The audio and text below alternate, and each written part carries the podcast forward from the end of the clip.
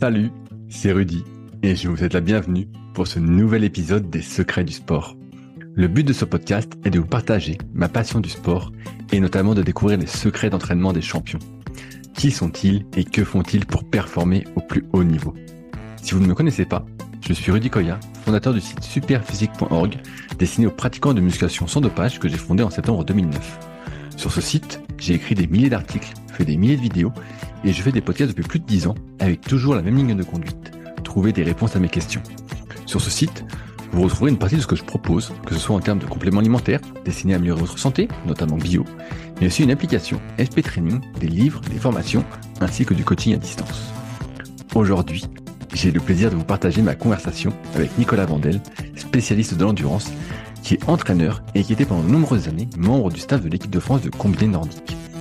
Toujours dans ma quête de mieux comprendre l'entraînement en endurance, je n'ai donc pas hésité à lui poser des questions sur mes zones d'ombre afin de les éclaircir. On a évidemment parlé ski de fond, préparation physique, planification de l'entraînement et j'en passe. Toutefois, j'ai eu quelques soucis de connexion, mais j'espère que cela ne s'entendra pas après un peu de montage. En attendant, je vous souhaite une bonne dégustation. Salut Nico, t'as la forme ou quoi? Bah ouais, Rudy, parfaitement, malgré la, malgré la chaleur euh, auquel on n'est pas habitué en tant que, en tant que skieur, mais à part ça, tout va bien, ouais. Ah, malgré la chaleur, hein, mieux qu'il fasse chaud que froid, non?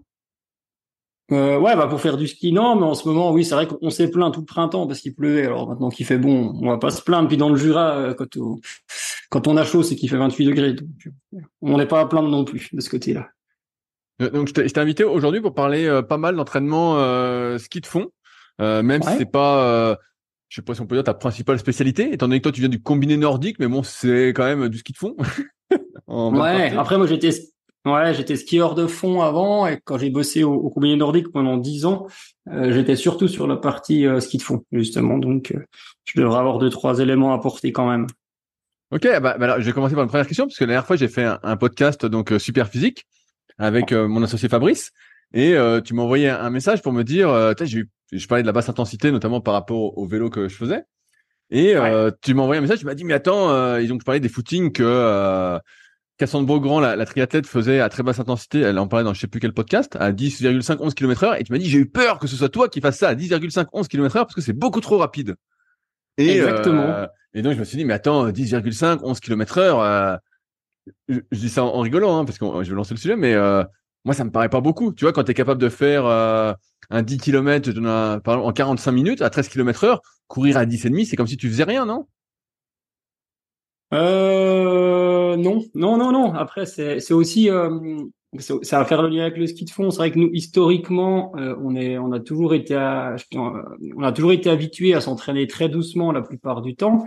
Et si tu fais le lien avec la course à pied, euh, tu vas prendre des marathoniens qui font des footings eux à 15 km heure, hein, grosso modo, pour faire. Euh, ça arrive, hein, leur easy run, mais sauf que un marathon, ils vont le faire à 20 à l'heure. Donc, par exemple, euh, 45 euh, minutes sur un 10 km, ça fait ça fait combien de, de vitesse de déplacement? Ça fait même pas 15 à l'heure, ça, ça fait. non, ça, ça fait ça fait 13, 40, ouais, ça fait 13. Ouais, on va dire ça comme ça. Ça veut dire que 10 à l'heure, Ouais, ça fait 13. C'est-à-dire que 10 et demi, 11 à l'heure, t'es déjà, t'es déjà proche de ce que tu vas tenir au maximum. Donc, euh, les footings, euh, euh, les footings, ils se font. J'étais surpris au début quand j'entendais ça. Puis après, on a écouté le même, même épisode avec avec Cassandre Beaugrand, qui disait que oui, il avait drastiquement changé ça. Et pour répondre à ta, à ta question d'introduction, ça introduira sûrement la, la philosophie de l'entraînement du ski de fond, qui est qui est bientôt séculaire. Hein, c'est ancré dans les mœurs depuis très longtemps. Euh, pour aller vite, il faut aller doucement. C'est complètement euh, comment euh, contre-intuitif de se dire ça parce que moi j'ai l'impression que les skieurs de fond, donc tu, vas m'expliquer un peu quelles sont les, les, différentes distances, mais moi j'ai l'impression qu'en ski de fond, tu es au seuil ou jamais très loin du seuil. Euh, seuil entre guillemets euh, anaérobie, si on peut dire entre parenthèses pour simplifier. Ouais. et donc moi j'imaginais l'entraînement comme un entraînement euh, proche du seuil, avec beaucoup de tempo et pas tant que ça de, basse intensité. Et en fait, finalement, il y a beaucoup, beaucoup de basse intensité. Ouais, bah exactement. Euh, c'est-à-dire que après le ski de fond, ça va être euh, très vaste. ça va faire des distances de. Alors les sprinters vont faire un kilomètre cinq. par contre, ils vont le faire quatre ou cinq fois dans, dans, la journée entre les qualifications, quart de finale, demi-finale, finale. ça peut monter jusqu'à sur des formats olympiques, 50 euh, km. Donc un 50 km pour un pour un skieur de fond, ça se tourne entre 2h et 2h15 hein, à peu près. Euh, selon les conditions, hein, c'est toujours euh, dur. Et après, il y a des formats de, de, de 10 km, par exemple, où là, par exemple, c'est ce qu'on avait beaucoup en combiné nordique, et c'est une course qui dure entre 22 et 32 minutes. Euh, selon euh, les conditions de neige, selon la difficulté de la piste, selon les, les, configurations de course. Mais effectivement, on est vachement dans, dans le glycolytique, on est vachement autour du seuil. Après, euh, pour répondre aussi à, ta question, pour euh, pour arriver à tirer tout le potentiel de son seuil, en fait, il faut que le, le système oxydatif, euh, que le système mitochondrial, il soit vraiment développé. Et pour le développer, ça passe par énormément, énormément de basse intensité. C'est une des raisons de base. Hein. Les, les, principales distances, parce que moi, en ski de fond, j'avais pas connaissance qu'il y avait des 1,5 km. Pour moi, c'est toujours 10, 20, 50 km. Euh... Et quand tu me parles de 22 à 32 minutes, comment, je vais faire une question un, peu large pour élargir un peu le truc, mais euh, comment s'organise la planification? Est-ce qu'il y a, comme euh, tu sais, euh, moi j'ai envie de dire à, l'époque, on, on, périodise beaucoup dans des compétitions, beaucoup de basse intensité, et progressivement on mettre de plus en plus d'intensité pour se rapprocher de l'intensité de compétition? Est-ce qu'on va évoluer aussi entre les modèles polarisés, pyramidal, au seuil? Est-ce qu'on va faire du polarisé inversé? Tu vois, j'ouvre un peu le truc. Comment ça s'organise en fait tout ça? Euh, bah, en fait, si tu veux, euh, l'intensité, il faut se dire qu'elle a lieu, euh, elle a quand même lieu toute l'année. Euh, sur un système par contre qui est qui reste très polarisé ou pyramidal en fait ça va dépendre des périodes donc sur un système en gros qui est de, de 80-20 donc euh, il y a 80% de l'entraînement qui est réalisé à, à basse intensité et 20% euh, qui est qui est qui est réalisé à haute intensité. Euh, uniquement, je parle de l'entraînement énergétique. Après, derrière, sur le combiné nordique, par exemple, il y a la partie saut à ski et le travail technique qui, qui vient encore par-dessus de ça. Euh, sur le biathlon, ils ont la, partie tir à côté, mais si on parle de physique pure, c'est fait comme ça. Et la périodisation, en fait, euh, euh à des moments, en fait, euh, il va y avoir du, de la très haute intensité, donc ce qu'on peut appeler un système qui est un peu polarisé, à des moments de l'intensité un peu plus faible, ce qu'on peut appeler un, un système pyramidal. mais un peu plus faible autour du seuil. Euh, je pense que c'est pas forcément toujours à des moments dans, dans la saison qui sont fixés, enfin dans la préparation, c'est plutôt à des moments de la carrière, euh, selon si tu as des jeunes, des moins jeunes, et selon le profil de chacun. Donc en fait, il y a, y a pas vraiment de règles, et c'est pour ça que je suis pas toujours à l'aise dans l'opposition qu'on fait euh, quasiment dogmatique avec le pyramidal ou le polarisé. En fait, euh, euh, c'est bonnet blanc et blanc bonnet. grosso modo, on s'entraîne souvent doucement et à l'intérieur de ça, quand on va vite, en fait, c'est, le contexte qui définit quel type d'intensité on va faire. Je ne sais pas si tu, suis un peu le raisonnement que, j'ai là-dessus. Ouais, ouais, pour, moi, c'est, c'est assez clair. Et donc, ça veut dire que quand tu es jeune, qu'est-ce que tu vas faire de différent de quand tu es un peu plus avancé, vu que tu distingues un peu les, deux types d'athlètes? Ouais, bah en fait, si tu veux, euh, justement, je vais, je vais être bien passer pour en parler parce que moi, la, euh, la grosse mission d'entraînement que j'ai eue sur euh, sur le combiné nordique, en fait, avec les équipes de France, c'était sur le groupe relève et junior. Donc, c'est des gens qui étaient en formation.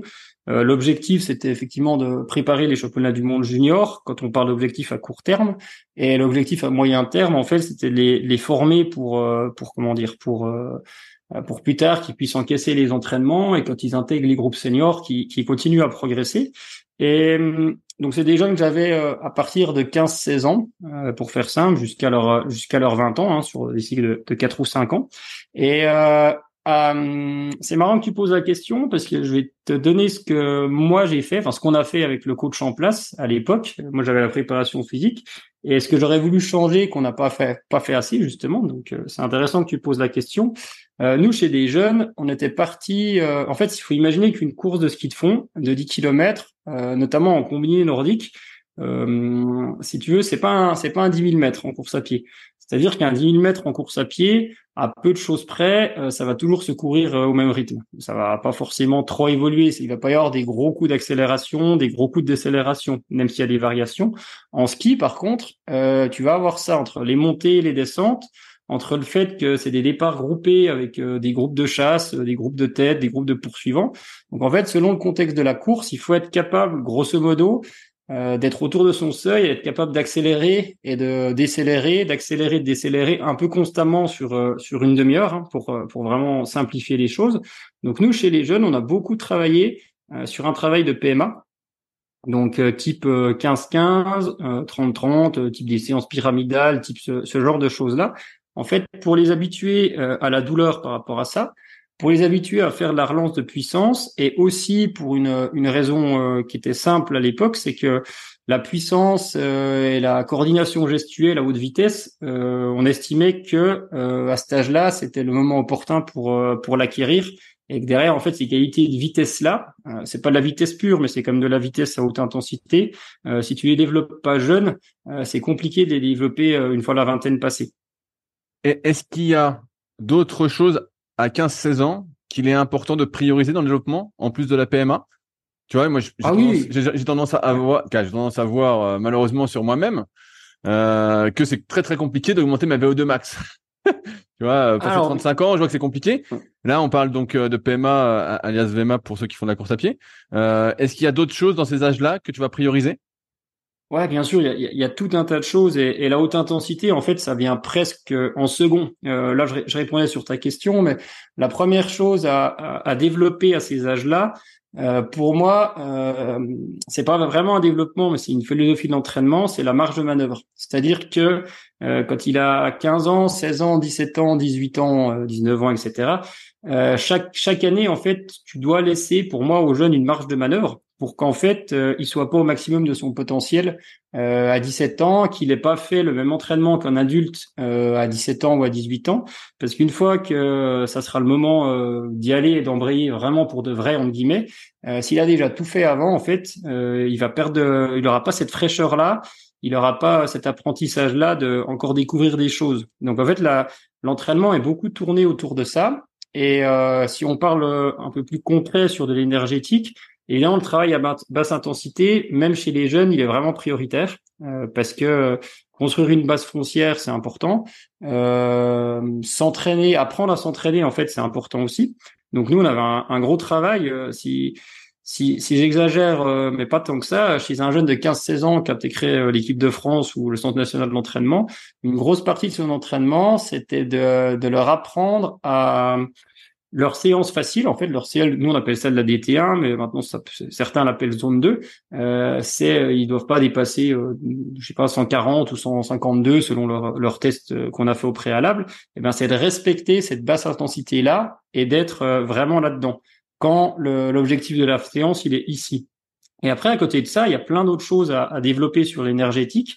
Euh, la coordination, la vitesse gestuelle, ces choses-là. si on ne le fait pas quand on est jeune, euh, c'est le même euh, même raisonnement qui un peu je disais aussi avec la PMA qui était en lien avec ça. Euh, si on l'a pas développé jeune, à moins d'avoir des, qualités naturelles qui sont surdéveloppées, d'être très très doué, ça va être compliqué plus, plus tard d'aller y travailler. Donc si j'exagère, s'il y a des choix à faire chez un, un, skieur de fond par exemple, j'irai plus sur du travail de vitesse chez des jeunes que sur du travail de seuil, parce que le seuil en fait on aura le temps de le développer plus tard. Même si c'est mieux de pouvoir tout faire hein, évidemment quand, quand toi, ils arrivent à 15-16 ans, euh, comme étant déjà des sportifs presque de, de haut niveau, euh, et que tu parles donc de laisser une marge de manœuvre, est-ce que c'est-à-dire que tu laisses une marge de manœuvre aussi dans le volume d'entraînement qui va continuer à évoluer, à grossir au fil des années? Et si oui, est-ce que tu peux donner euh, des exemples que je me rende compte un peu à quoi ça correspond? Alors, en fait, on va prendre euh, le cas d'un skieur, euh, de skieur euh, de haut niveau en, ski de fond et en combiné nordique, parce que les études portent là-dessus, mais le biathlon, ça peut être le même raisonnement. Grosso modo, il faut se dire qu'en cumulé, un, un skieur élite s'entraîne à peu près 1000 heures par an. D'accord, en, pleine maturité, quand il a 28, 30 ans, qu'il a, qu'il a construit ça. Mais, il s'entraîne 1000 heures par an en prenant des vacances? C'est-à-dire sur 11 mois, par exemple?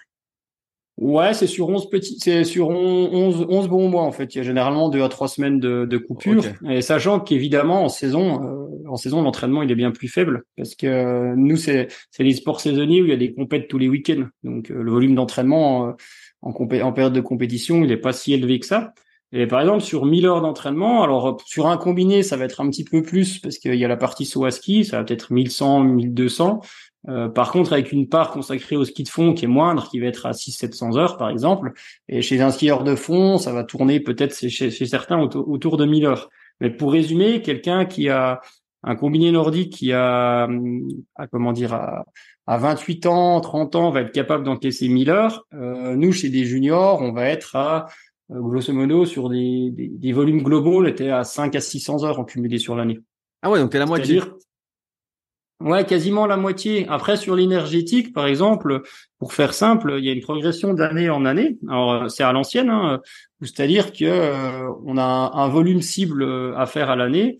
On regarde moi, je faisais quand même pas mal comme ça, semaine par semaine, la saison précédente, euh, en disant, euh, bah, je sais on va dire qu'il avait fait 400 heures et que l'objectif euh, de l'année suivante est 450.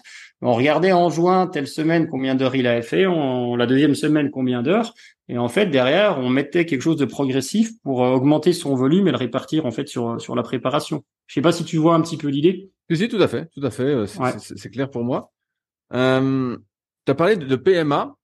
Pour, moi, pour moi, la, PMA, c'est plus quelque chose qu'on fait sur euh, le vélo, tu vois, où on peut calculer une puissance, peut-être sur du rameur ou quoi. Comment on calcule la, puissance euh, en ski de fond? Euh, je vais t'expliquer comment nous on le faisait, en tout cas. Euh, alors toi qui, est, qui, qui, qui, est, très scientifique dans l'approche, je suis pas sûr que ça va, ça va beaucoup te parler, mais c'est pas très grave. Euh, ce qu'on faisait beaucoup, en fait, on faisait un test de VMA à pied. Donc c'est-à-dire que euh, un test le léger bouché en incrémental. Ok. Et derrière, on faisait un test de temps de soutien. Alors ça, c'est la base. Hein. Si, enfin pour moi, si tu fais un test de VMA sans test de temps de soutien, tu t'en tires pas grand chose parce que le test de temps de soutien, il t'aide à ben, du tes séances en fait, à ton nombre de reps, euh, ton allure. Euh, si tu orientes plutôt sur de la PMA course ou de la PMA longue. Et en fait, chez des jeunes, ce qu'il faut se dire, c'est qu'on faisait ça l'été avec l'avantage de la course à pied euh, sur le travail de pied, sur la coordination qui était intéressante. Et à partir de là, en fait, les objectifs à pied, euh, les séances à pied avaient aussi pour entraîner les jeunes à mettre une sensation sur leur séance d'intensité. C'est-à-dire qu'en gros, savoir dans leur corps quand ils sont alors le calibrage aidait à ça hein, quand ils sont en 15-15 bah, comment ça se passe dans le corps quand ils sont en 30-30 comment ça se passe dans le corps quand ils sont en 2 minutes 2 minutes comment ça se passe dans le corps et au début, on le faisait uniquement à pied. Et c'était vraiment un objectif pédagogique. Hein.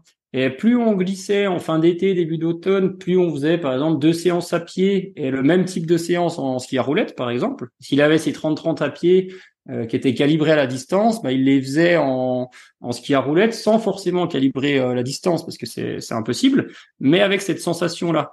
Après, on refaisait un, deuxième test, on repartait là-dessus et en fait, on essayait de faire le lien entre, on va appeler ça la préparation physique, qui aidait les jeunes à se connaître, et derrière le, la préparation plus spécifique, en fait, dans le sport spécifique, où derrière, on, on créait des passerelles. Après, on avait aussi essayé de faire des tests, euh, ça pourrait se faire, on ne l'a pas fait sur tapis roulette, hein, un test de VMA incrémental, ou des tests en montée de colle, mais c'était un peu tiré par les cheveux. Et j'avais trouvé finalement que de faire un test à pied, dans un contexte non spécifique, ça restait plus simple à mettre en place euh, que de vouloir euh, absolument faire un test dans la discipline spécifique. À ce niveau-là de carrière, dans le contexte où on était. Ouais, bah, c'est intéressant ce que tu dis. Donc, euh, parce que tu sais, on peut lire un peu partout que euh, quand tu fais un test, par exemple, sur ergomètre, et eh ben c'est pas la même chose que ce que tu fais dehors. Et donc en fait, il faut faire un test pareil en fonction du vélo. C'était un, je parle, je parle du vélo là, parce que je suis le Tour de mmh. France en ce moment. Et donc c'était un vélo de chrono ou un vélo, euh, comment, un vélo de course euh, classique, euh, c'était un VTT, bah forcément t'as pas les mêmes euh, les, les, mêmes la même PMA quoi. Et donc là, bah, c'est intéressant. vous, faites une extrapolation en fait, et ensuite après vous basez à la sensation. Est-ce que est-ce que sur le temps de maintien, donc je précise parce que peut-être qu'ils connaissent pas, donc le test léger bouché comme tu as dit, c'est un test incrémental autour d'une piste où normalement la vitesse augmente régulièrement. Mhm. Et euh, derrière, tu fais un test de temps de maintien parce que l'idée c'est que normalement la, la VMA c'est quelque chose que tu tiens en moyenne 5 minutes 5-6 minutes. Euh, Est-ce que toi, tu as vu justement des choses euh, assez incroyables, des gens qui tenaient euh, 10 minutes, par exemple? Eh ben, pas du tout. Ah merde.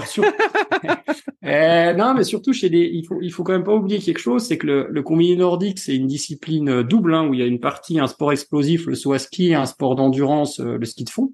Ça veut dire que c'est des athlètes qui sont capables de se déplacer vite en ski, évidemment, euh, mais forcément moins vite qu'un skieur de fond qui s'entraîne 30% euh, de plus, par exemple. Tu vois ce que je veux dire? Donc forcément, ils ont des niveaux, surtout chez des jeunes qui sont euh, à peine moins bons. En fait, si tu veux, globalement, j'ai déjà vu des VMA qui étaient vraiment solides parce qu'on nous on faisait le test sur une piste en en comment dire en, cendré. Hein. tu, tu, vois bien. Euh, tu, tu peux rajouter un kilomètre J'ai déjà un jeune de 18 ans, il était à, bah, il a fait 22 de VMA, donc ça commence à être euh, correct.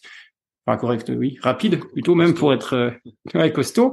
Par contre, sur, euh, donc j'ai eu des VMA qui étaient très hautes, et par contre, j'ai eu les temps de soutien, justement, qui étaient pas forcément toujours très hauts, qui étaient toujours entre 4,30 et 6 minutes.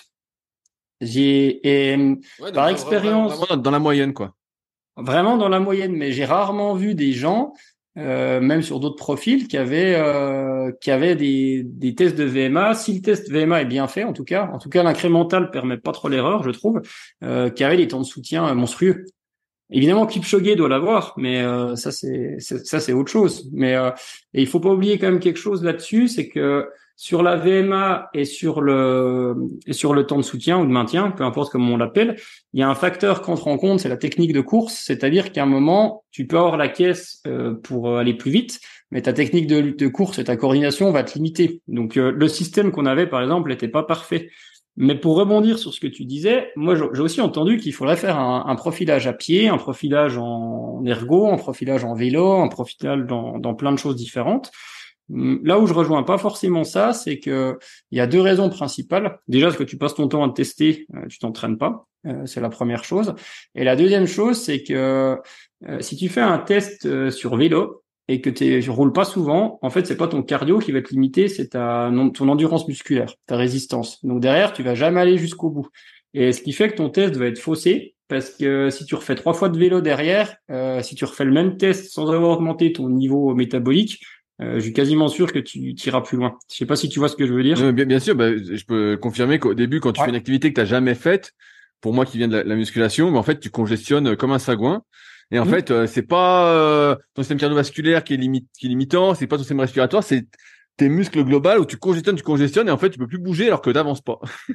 eh ben, c'est c'est ça. Et un exemple, c'est sur mon cas à moi, mais ça, ça me rajeunit pas. Mais quand j'étais étudiant en STIAPS, j'avais fait le cobaye. Donc on faisait des tests de, de VO2 max.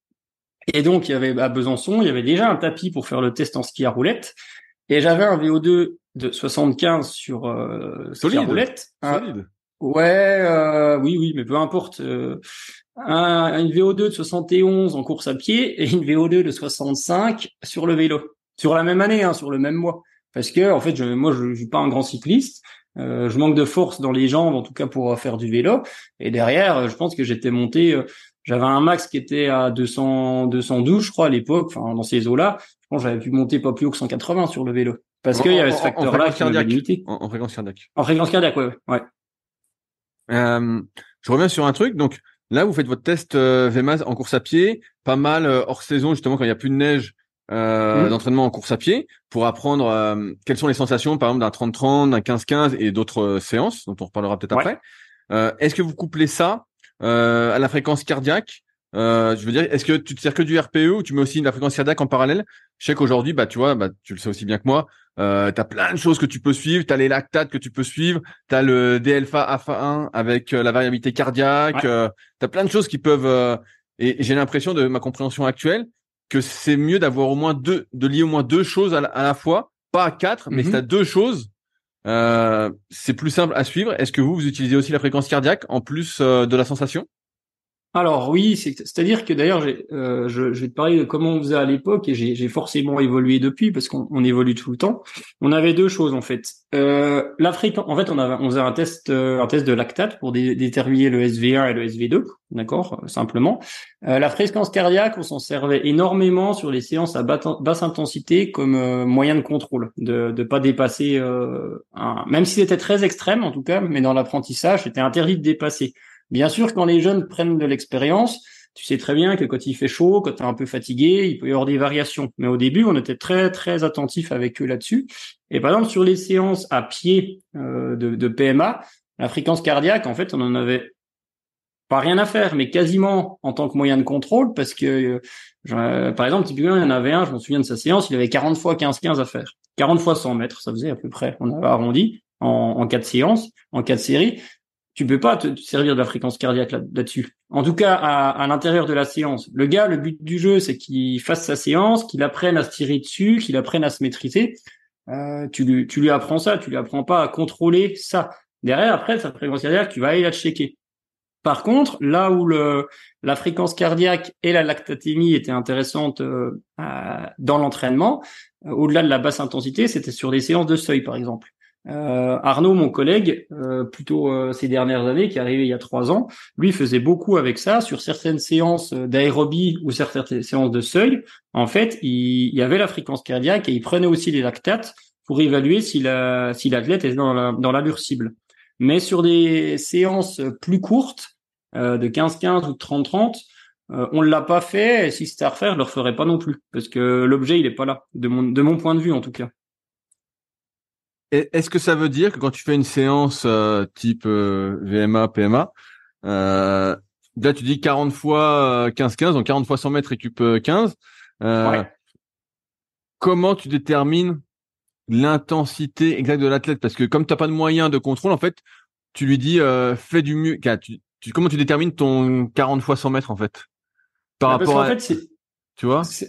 Bah, son 40 fois 100 mètres, en fait, il était issu de son test de FMA et de son temps de soutien, en fait. En fait, on allait bosser, en gros, euh, selon ce qu'on allait faire de 1, en temps cumulé, par exemple, de 1,5 fois à 2,5 fois son temps de soutien, euh, sur un intervalle court.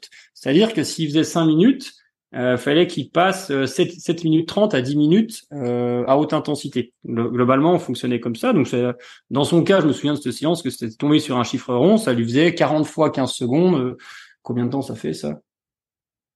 40 fois 15 secondes? Bah ça fait... Euh, je, te laisse, je te laisse compter. 20 fois. Mais ça, fait, ça, fait 6, secondes, ça fait 10 minutes. Ça fait 10 minutes. Ça fait 10 minutes. Bah, il avait 10 minutes à faire, donc probablement qu'il avait un temps de soutien de 5, de 5 minutes, par exemple. C'est pour ça que ça en est arrivé là. Sa VMA était de, j'ai pas le chiffre en tête, mais était tant de kilomètres heure, ce qui correspondait en 15 secondes à peut-être 102 mètres, donc on avait arrondi à 100 mètres, donc ça venait de là. Donc globalement, en fait, la séance était calibrée en fonction de son propre profil. Et derrière, après, il avait cette marge de, la marge de manœuvre qu'on avait, nous on était présents à ces séances-là, c'est qu'on voyait très bien, c'est si euh, s'il avait une baisse euh, à, à la 35e répétition, par exemple dans sa quatrième série, euh, s'il avait une baisse et qu'il arrivait péniblement à atteindre euh, ses 100 mètres, là on l'arrêtait. S'il avait pas de baisse, il continuait. Parce que et, s'il euh, était facile, s'il était facile, on continuait pas forcément. Parce que il faut il faut quand même savoir que pour moi la, la, la PMA et la très haute intensité, c'est des séances qui sont très coûteuses physiquement et nerveusement. Et c'est déjà arrivé hein, qu'on ait, qui finissent après la séance couchés par terre pendant 10 minutes à plus bouger. Euh, t'es jamais satisfait de ça. sur le moment, c'est content, c'est no pain no gain, mais euh, l'idée d'une séance à haute intensité, en fait, c'est pas de finir à quatre pattes. Donc, s'il avait de la marge sur ce genre de séance-là, euh, on prenait pas forcément en compte la marge, on l'arrêtait là, parce qu'il faut se remettre dans le contexte euh, d'un jeune qui a 17 ans, pas d'un athlète de 28 ans euh, qui se connaît beaucoup mieux, qui peut mieux récupérer et qui prépare, qui a pour objectif d'être champion olympique, par exemple. Eh ouais, en, en fait, ça ma question, c'était encore une fois, pour moi qui viens de la, la, la muscu, moi j'aurais tendance à me dire, euh, et c'est pour ça qu'on parle aujourd'hui aussi, c'est que moi si je vois que c'est facile, je me dis bah allez, je fais 102 mètres. Je vois bien que ça passe bien, je fais même 104 mètres, tu vois. Je vais pas me contenter, je vais pas me limiter aux 100 mètres vu que je peux faire mieux, tu vois. Et j'aurais tendance à penser que en faisant ce 102, ce 104 mètres au lieu du 100 mètres, bah ça va être mieux pour ma progression. Alors que si je comprends bien, mieux vaut, tu vois, c'est cette compartimentation des zones ou des domaines d'intensité qui me pas qui m'ennuie, mais euh, qui peut être un peu frustrante en fait. Tu es obligé de t'entraîner, même quand tu dois forcer, jamais vraiment en forçant à 100%. Tu vois ce que je veux dire? Non, mais je vois, je vois, je tout à fait. Euh, je, pense sincèrement que sur un sport d'endurance, en tout cas, euh, trois ou quatre séances dans l'année où tu vas vraiment forcer à à plus en plus en pouvoir, je pense que c'est même largement suffisant euh, parce qu'en fait l'intérêt il est, il est, autant mental que physique hein, dans ce genre de séance là, mais il est largement suffisant pour que ton cerveau mémorise que tu es capable d'aller dans la douleur euh, sans vouloir le faire trop souvent. Et par exemple, euh, tu prends, c'est souvent issu de l'école norvégienne, mais c'est à l'extrême, hein, mais le modèle de Bakken, ils vont même jamais sur de la PMA, sur des choses comme ça, ou très très rarement. Donc euh, et par exemple, moi, chez des, des sportifs, maintenant, j'ai arrêté avec le ski, mais d'endurance que je que je coach, qui vont de, qui vont de tous les niveaux, hein, avec des, des, gens qui courent même très vite. Euh, c'est rare qu'ils aillent sur un RPE de plus de 7 sur 10. Il y a toujours une marge de manœuvre.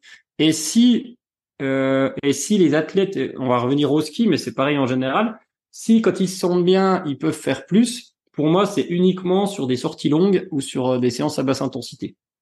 Et alors, je te pose une autre question. Imagine, tu fais une séance au tempo, zone 3 ou, zone 4 seuil. Euh, est-ce que là, pareil, tu délimites l'intensité et si tu te sens bien, t'as pas le droit d'aller faire plus? Je te donne un exemple, tu dois faire, je sais pas, euh, deux fois 20 minutes. Deux fois 20 minutes, euh, tu dis, bah voilà, tu vas faire à telle fréquence cardiaque, tel euh, ressenti. et tu vas me dire si tu utilises la fréquence cardiaque pour ces séances-là ou pas. Mais, mais si tu te sens bien, est-ce que tu accélères pas justement pour dire, bah tiens, je peux faire un peu mieux ou tu restes vraiment dans la zone, tu restes dans la zone en théorie cible aussi? Mmh, c'est spécial les seuils parce qu'en plus de ça, tu as forcément une dérive de fréquence cardiaque entre tes entre ta minute 0 et ta minute 15 par exemple. Donc euh, c'est ça. Moi je pense que tu peux augmenter ta en tout cas sur un sport comme le ski ou euh, on, va parler de ça, tu peux augmenter ta vitesse de déplacement à partir du moment où tu restes dans ta zone cible. En gros, si euh, tu sors de ta zone cible, c'est que tu plus dans le thème que tu avais choisi donc en fait, si t'as comment dire, si t'as euh, si t'es obligé d'en sortir, c'est que ta séance en fait, il y a t'as pas trouvé le sens qu'il y avait dans la séance qui était prévue. Et c'est que c'est un problème de programmation. Je sais pas si tu vois ce que je veux dire. Ouais, ouais. Par contre, je vois. Par contre, la fois d'après, si cette séance-là s'est passée facile, c'était deux fois 20, euh, deux fois 20 minutes par exemple, là, euh, j'en sais rien, je, je donne un, un, nombre au pif que les gens comprennent à 15 km heure, bah, peut-être qu'avec ta progression, en fait, tes deux fois 20, tu es capable de les faire à 16. Alors, essaye la fois d'après. Tu vois ce que je veux dire? Mais essaye pas là au milieu. Mm. Ouais, ouais. Alors que, ouais, en, fait, moi, je trouve ça très frustrant de devoir contenir son effort et de se dire qu'en fait, c'est mieux pour la progression, tu vois. Même si avec les mm-hmm. cycles de progression euh, que je préconise en, musculation, qu'on a mis dans l'application euh, SP Training, euh, on, fait faire ça à beaucoup de gens et je fais beaucoup faire ça en coaching je me dis, euh, si tu peux aller plus vite euh, et que tu peux le maintenir, tu vois, je donne deux fois 20 minutes. Si tu peux maintenir un peu plus, bah maintiens un peu plus. C'est toujours ça de prix. Mais en fait, pas forcément, quoi. Pas forcément. c'est, même, souvent contre-productif parce que ça va générer plus de fatigue qui va impacter le reste de la planif, quoi. Bah, surtout qu'on sait que le, vrai déterminant euh, de la performance en endurance, c'est le volume d'entraînement. Et grosso modo, si tu dois augmenter ton intensité générale d'entraînement, pour, pour faire, je prends l'intensité au sens large, autant le faire sur le volume et c'est les séances à basse intensité que sur ces séances à, haute intensité. Et euh, pour faire le parallèle euh, à, ce que tu donnes à, ton troisième facteur de l'hypertrophie, euh, c'est la c'est la, la, progressivité, c'est l'ajout de charge progressivement en musculation. Si je dis pas de bêtises, si j'ai bien retenu ce que tu dis, tout à fait. eh ben, tu, je pense que tu peux avoir le même raisonnement en disant euh, bah oui, j'ai ma séance qui était prévue à, qui était à 80, je sais pas, 80 kilos par exemple. Je vais pas y aller comme un bourrin à 90. Euh, j'irai peut-être à 82 la fois d'après. Tu vois ce que je veux dire? Eh ben, je pense que c'est le même raisonnement. Ouais, ouais, c'est le même raisonnement, mais euh... c'est vrai que pour moi c'est un peu une nouvelle approche parce que j'ai l'impression, tu vois, moi je viens de, de l'athlète il y a, il y a plus de 20 ans. Hein, et euh, même plus, même plus, 25 ans, ça, ça passe vite. Et en fait, euh, je sais pas, si tu pouvais aller plus vite, t'allais plus vite, quoi. Tu sais, il y avait pas ce truc, à part pour laisser les, les séances de footing, qu'on monitorait pas mmh. vraiment. Mais en fait, si tu faisais 3 fois 500, tu, moi je faisais du 1000 mètres, tu faisais 3 fois 500, bah tu disais voilà, je vais faire tant au 1000, puis si t'étais bien, et bah euh, t'accélérais sur le dernier 500 quoi. Parce que tu disais bon bah en fait j'ai de la marge. Mais euh, tu restais pas dans le truc. Euh... Non, et je pense que bon après je, vais relativiser ce que je dis. Ça, ça, ça fonctionne euh, dans le sport amateur. Euh, tu peux rajouter un petit peu parce que tu vas pas t'entraîner deux fois par jour. Euh, six jours sur sept pour résumer. Euh, dans un, nous, chez, ils étaient pas encore professionnels, ils étaient, euh, ils avaient déjà le statut de haut niveau à l'époque, mais ils sont juniors. Mais si le lendemain, tu as encore une séance de saut à ski, après tu as une séance de muscu, tu as une séance longue, tu peu importe quoi, quoi, que quoi que ça, c'est que ta programmation, elle est aussi faite pour laisser de la marge pour la séance d'après, parce que ça se résonne dans la globalité. Donc si tu grilles toutes tes cartouches de ta semaine le mercredi et que toute ta fin de semaine, tes autres séances où c'est important d'y être, euh, t'y es plus parce que ce jour-là, t'es allé trop loin, t'as trop tiré sur la sur la corde, et eh ben ton bilan de la semaine, en fait, il est pas bon. Je, je le vois tout à fait. Et euh, ça me permet de revenir sur, sur, sur une chose. Euh, je, lis, je, lis, beaucoup de choses sur euh, l'entraînement en endurance. Et de ce que je mmh. comprends aussi, c'est qu'une séance intense, donc moi, je vais plutôt dire une séance intense, ça peut être une séance tempo, une séance seuil, une séance euh, VMA, PMA, voilà, et plus. Euh, combien de temps pour toi ça, ça, dure les effets de cette séance? Parce que moi, j'aurais tendance à me dire, bah voilà, on parlait du 80-20, mais comme je suis pas professionnel, comme je m'entraîne pas euh, 12 fois par semaine dans, sur la même discipline, ben je me dis il faut que j'en fasse un, faut que je fasse un peu plus que ce 80-20 euh, sur le papier. Euh, et donc j'aurais tendance tu vois, à me dire bah je fais deux séances intenses dans la semaine si je fais cinq séances et puis euh, trois faciles. Est-ce que toi ça te semble cohérent ça? Ou euh, tu vois comme tu as dit que les gens qui s'entraînaient moins en fait fallait peut-être qu'ils fassent plus d'intensité en proportion? Est-ce que c'est comme ça que tu vois les choses aussi? Alors pas du tout. Ah, mais, euh, ça, ça, il va dis-moi tout alors. Ça veut pas dire que j'ai raison. Hein. Non non non mais, mais dis-moi. Euh, on, on, on, dévie vachement du, du monde du ski, mais c'est pas grave. Pas grave, pas grave. On, on, l'endurance, ouais. Euh, par exemple, moi, les gens que, tu vois, maintenant, je coach des gens, euh, j'en ai certaines qui s'entraînent trois fois par semaine. on a réussi à passer à quatre, hein, mais ça, au bout de quatre mois. Euh, D'autres qui s'entraînent tous les jours, etc. Et chez quelqu'un qui s'entraîne, par exemple, euh, que trois fois par semaine ou quatre fois par semaine, euh, moi, je leur programme une séance à haute intensité tous les 15 jours. Ah, mais c'est-à-dire, attends, c'est-à-dire que tu fais cinq séances de rigolo, entre guillemets, et qu'une séance dure? Bah oui. Oh, putain, c'est mais moi, j'ai un ratio de 1 sur 4 ou 1 sur 5. Et même chez les athlètes plus forts, j'ai fait un post il y a pas longtemps dessus sur un, un gars qui tourne fort l'ultra trail, j'ai eu 1 sur 6 même. Mais chez un amateur, parce que, en fait, ta haute intensité, on en parlait avec Jérôme Coppel, c'est pas ta haute intensité qui te fait progresser. Euh, c'est ta fréquence, c'est ton volume d'entraînement. Et ta haute intensité, en fait, elle va te servir, c'est un peu la cerise sur le gâteau qui va venir par-dessus. Mais c'est pas ça qui va te faire vraiment progresser. Et ça, m'arrive aussi des fois, quelqu'un qui s'entraîne trois fois par semaine, je vais peut-être mettre deux intensités euh, deux semaines de suite. Mais c'est pas la norme toute l'année. Et par exemple, si j'ai dû euh, l'amener à, quatre séances par semaine, je prends l'exemple d'une fille que j'ai coachée, qui a attaqué par un 17 km pour se remettre en forme, puis là qui va faire le marathon euh, un an et demi plus tard, donc c'est plutôt cool. J'ai même encore plus réduit sa haute intensité par rapport à avant, où j'en faisais toutes les trois semaines. Par contre, j'ai rajouté quelque chose qui marche très bien, c'est les sprints. Parce que des sprints euh, d'une dizaine de secondes, sans aller à fond, mais des accélérations, euh, il y a peu d'impact nerveux, il y a peu d'impact physique, et on travaille aussi la vitesse de déplacement, on travaille l'efficience un peu euh, à un peu plus haute vitesse. Mais globalement, pour répondre à ta question, c'est en fait si tu peut-être tu l'as déjà vécu, mais si tu t'entraînes beaucoup et intensément, un peu d'un seul coup, en fait, tu as vite la forme. Par contre, ta forme, c'est dur de la tenir. Si par contre, tu prends le temps euh, de, de t'entraîner, d'augmenter progressivement le volume et puis d'augmenter aussi progressivement l'intensité, tu mets plus de temps à, temps pardon, à construire une forme. Par contre, je, trouve qu'elle est plus durable. Après, euh, moi, j'ai déjà fait le test. Euh, on appelait ça les prépa express il y a 10 ans. Je préparais un, c'était un 60 bornes en ski de fond, là, la Savoyarde. J'avais pas fait grand chose l'hiver parce que j'avais pas le temps. bah, en deux semaines, je me suis préparé. En fait, tu fais un gros volume d'un coup, une grosse séance dix jours avant. Euh, tu récupères, tu fais ta course, puis après bah t'es es perdu pour le sport pendant le mois qui suit quoi. C'est un peu le problème, mais euh, globalement, euh, si tu vois l'idée, moi je, suis très prudent avec avec la haute intensité parce que je, je radote, mais je dis souvent que si tu fais que de la basse intensité, tu vas quand même terminer ton marathon. Et si tu fais que de la haute intensité, euh, tu as de fortes chances de pas être au départ. Ah ouais, c'est. Non, mais je comprends exactement ce que tu veux dire, mais c'est vrai que. Ouais. ouais c'est et encore une fois, c'est mon passif euh, sportif qui fait que pour moi, c'est frustrant de me dire, euh, bah, tu fais tranquille, tranquille, tranquille. Et je sais plus qui disait ça ou j'avais lu ça. Mais pour moi, le plus dur, c'est vraiment de faire ces séances faciles et de pas faire ces séances euh, difficiles, quoi. Parce que tu as envie de les faire. Et comme tu dis, ouais, une, fois toutes les deux semaines, en fait, tu peux faire une séance dure. Et le reste du temps, si tu as une petite fréquence d'entraînement, seulement, ouais, une toutes les deux semaines, là, c'est pas beaucoup, hein.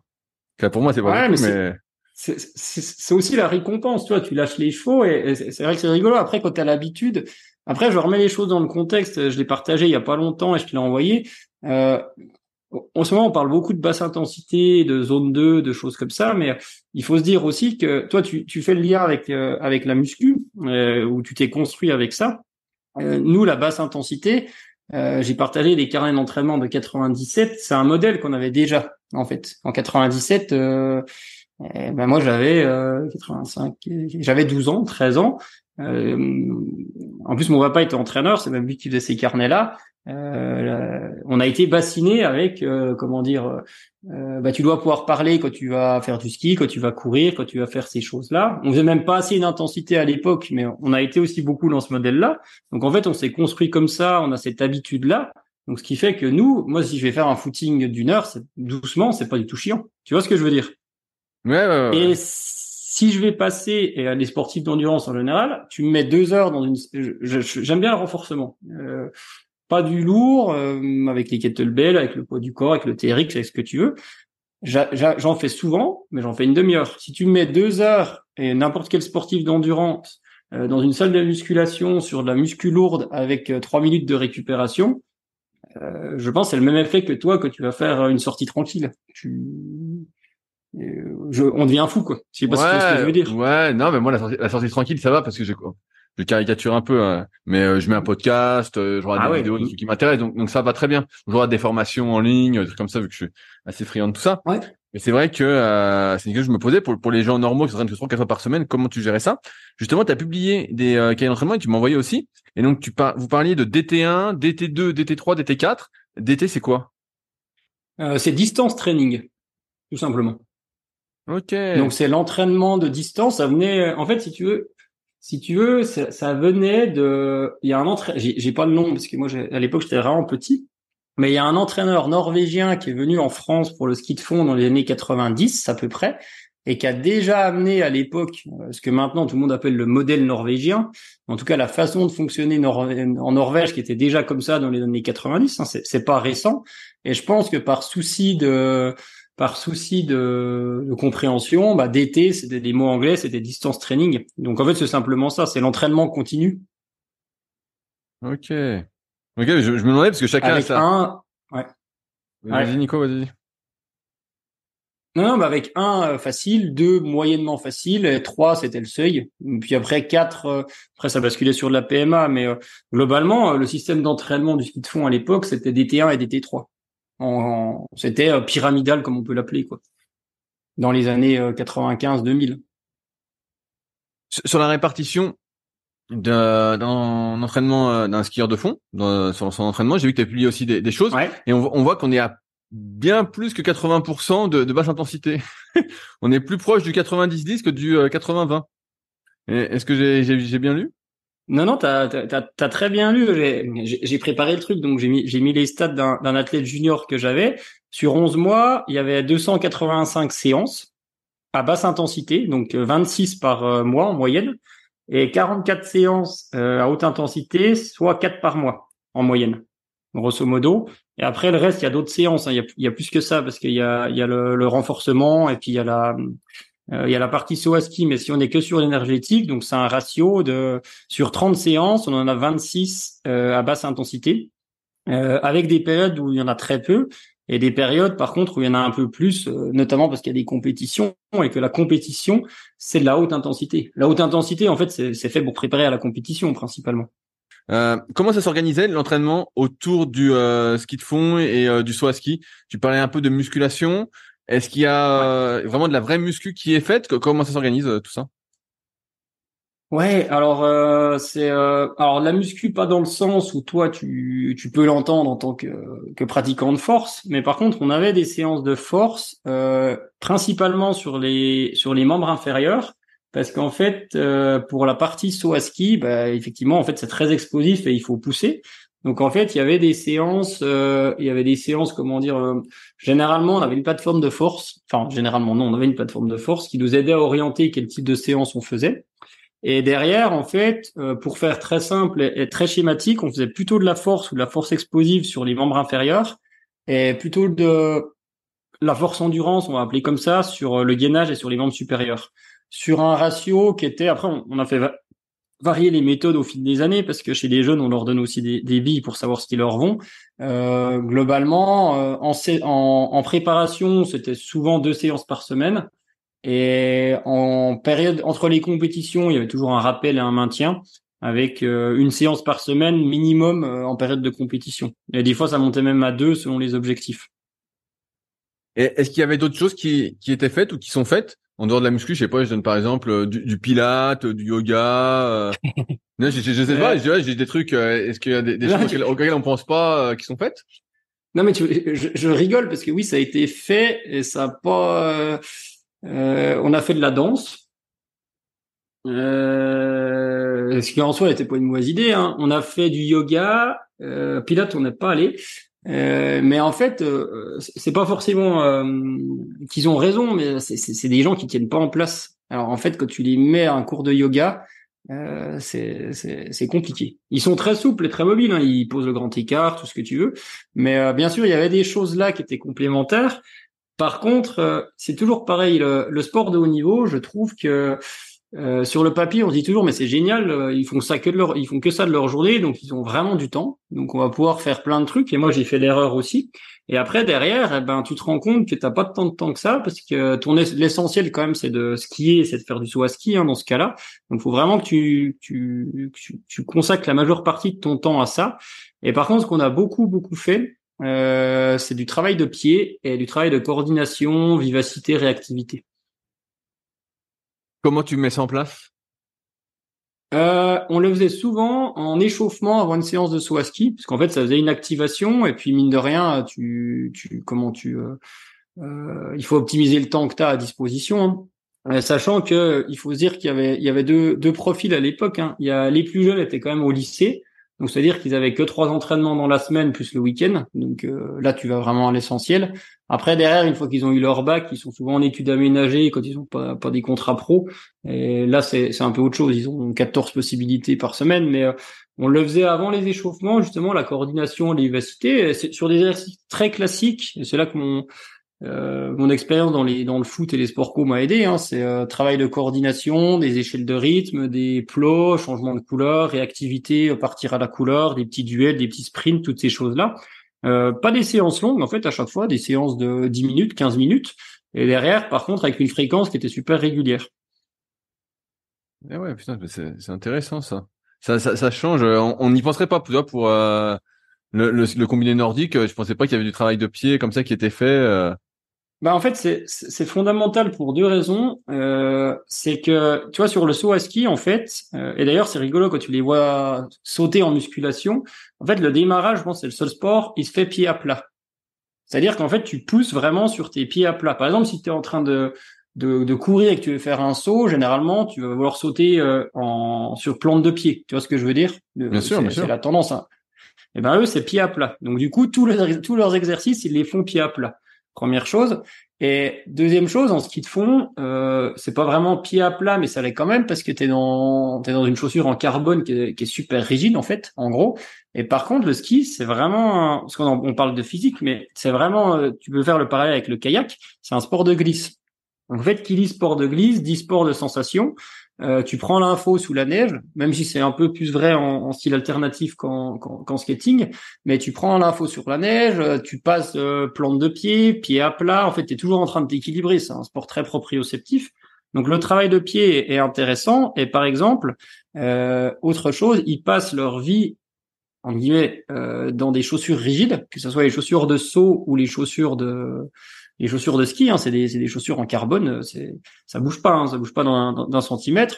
Donc derrière, en fait, euh, pour éviter aussi les petits soucis euh, de santé qu'il y a derrière, ce travail de pied, de, de, rééducation de pied, en fait, il était, il était, il est toujours pour moi fondamental. En, en termes de, d'ailleurs, tu parles aussi de, de gainage. Est-ce qu'en termes de gainage, les pratiquants de combiné nordique, je sais pas comment on dit ça, étaient, étaient forts en gainage? Bah, fort, je sais pas ce que ce que ce que t'appelles fort. Euh, si euh, non, il tenait pas la planche pendant 7 heures, mais il y a, y a, pas forcément l'intérêt. Après, derrière, euh, ils étaient suffisamment forts en, en, en, gainage pour arriver à rester gainé tout en bougeant. Parce qu'en fait, l'enjeu il est là. Hein. En ski de fond, il faut rester gainé et bouger tes jambes et tes bras, un peu de choses près. Et en saut à ski, t'imagines bien que quand ils sont en l'air, ils sont pendus. en fait, si tu veux, ils, ils ont leur ski euh, ils, se pendent sur leur ski pour prendre le vent. Et ils ont deux tiges en, ils ont deux tiges en, en métal en fait qui, qui sont entre le ski et la chaussure et qui les, qui les empêchent de passer par dessus les skis. Je sais pas si tu vois un peu l'image. et donc derrière, en termes de tonicité et de gainage, euh, c'est du gainage fin. Euh, ils sont super à l'aise là-dessus et du coup, euh, ils étaient très forts pour arriver à, à s'adapter en restant en situation de gainage. Si tu veux, si, si je me fais comprendre en disant ça. Et, ça, veut dire qu'un entraînement en, en dehors de cet entraînement de, de saut, euh, une séance de gainage, ça va ressembler à quoi? Ils font euh, un truc classique que tout le monde fait, gainage planche, gainage euh, oblique sur le côté, euh, l'isométrie au banc lombaire, ou il y a des trucs quand même un peu plus costauds auxquels on pourrait pas, ne pas penser? Bah, sur, euh, bah évidemment, si, je parle dans la construction, quand ils arrivent à 15-16 ans, on commence par le gainage classique, parce que je, je pense qu'il faut commencer par le gainage, par les classiques pour avant de, de, prétendre aller faire autre chose.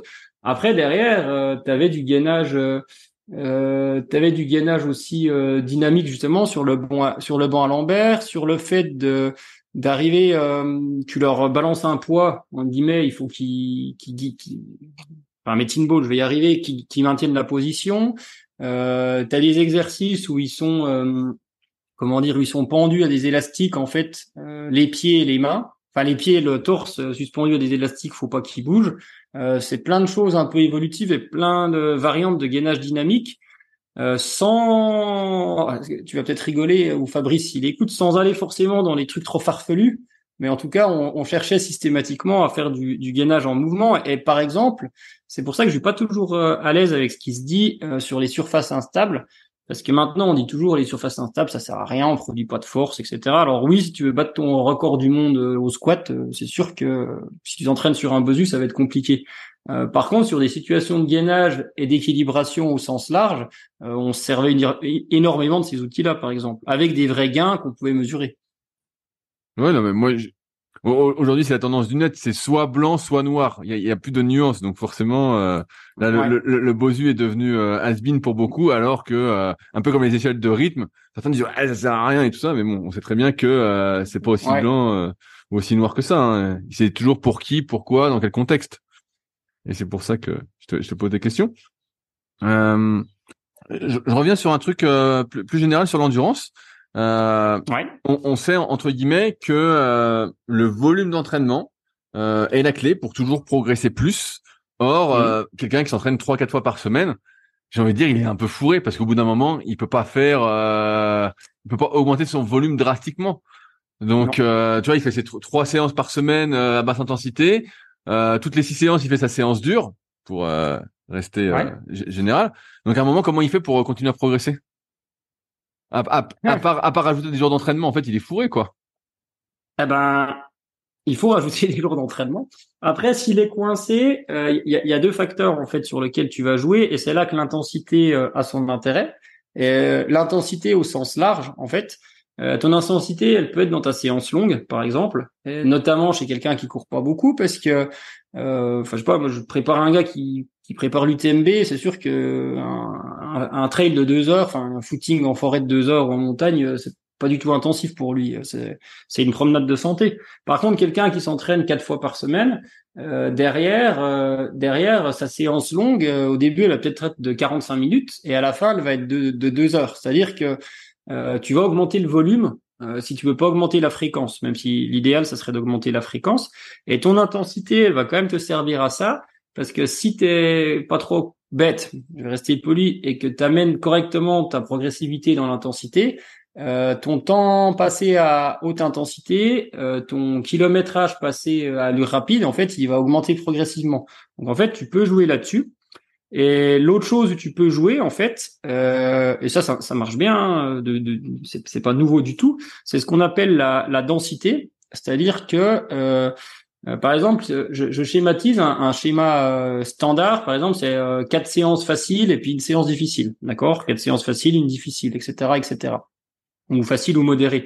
Eh ben, peut-être que de temps en temps, en fait, au lieu de faire ta séance 1 facile, ta séance 2 euh, difficile, ta séance 3 facile, ta 4 facile et ta 5 euh, difficile, tu vois ce que je veux dire, ou séance longue, eh ben, tu vas jouer sur le fait de rapprocher ta séance intensive de ta séance longue, par exemple. C'est-à-dire que tu vas laisser moins de temps de récupération pour jouer sur la fatigue sur ta séance longue. Faut pas le faire toujours, hein, mais ça, ça, ça se fait quel que soit le niveau d'ailleurs. Ou tu vas dire euh, chez la personne, euh, moi ça m'arrive souvent, oui bah ok, euh, ton rythme de croisière c'est quatre séances par semaine, et c'est tout l'intérêt de la planification. Tu dis ok, par contre si tu veux vraiment progresser, euh, au bout d'un moment, eh ben dans une fois par mois ou à telle période, eh ben au lieu d'y aller que le samedi et puis te reposer le dimanche, eh ben tu t'organises ton agenda et ce jour-là, on va faire ta séance intensive le samedi, ta sortie longue le dimanche, par exemple, ou deux sorties longues de suite. Tu vois ce que je veux dire Mais augmenter cette intensité là. Bien, sûr, je, pose la question parce qu'à chaque fois qu'on lit les entraînements des champions qui s'entraînent 12, 13, 14 fois par semaine, c'est un peu frustrant quand tu es amateur de dire bah ouais en fait c'est toujours le volume Et en fait, au bout d'un moment, euh, tu vois bien que tu as des ressources limitées, que tu peux pas en faire euh, bah, de manière infinie, quoi. À un moment, euh, le volume, ok, c'est la clé, mais tu fais pas que, tu peux pas ah faire que ça, quoi. Ben, c'est souvent les, les gens qui coachent pas vraiment, qui disent que, qui disent que le volume est la clé, le haut niveau, c'est comme ça.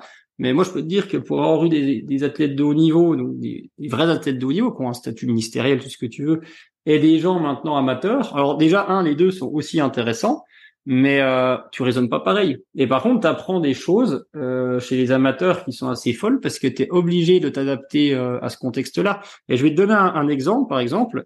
Euh, on parlait de, de, VMA et de de soutien euh, au tout début.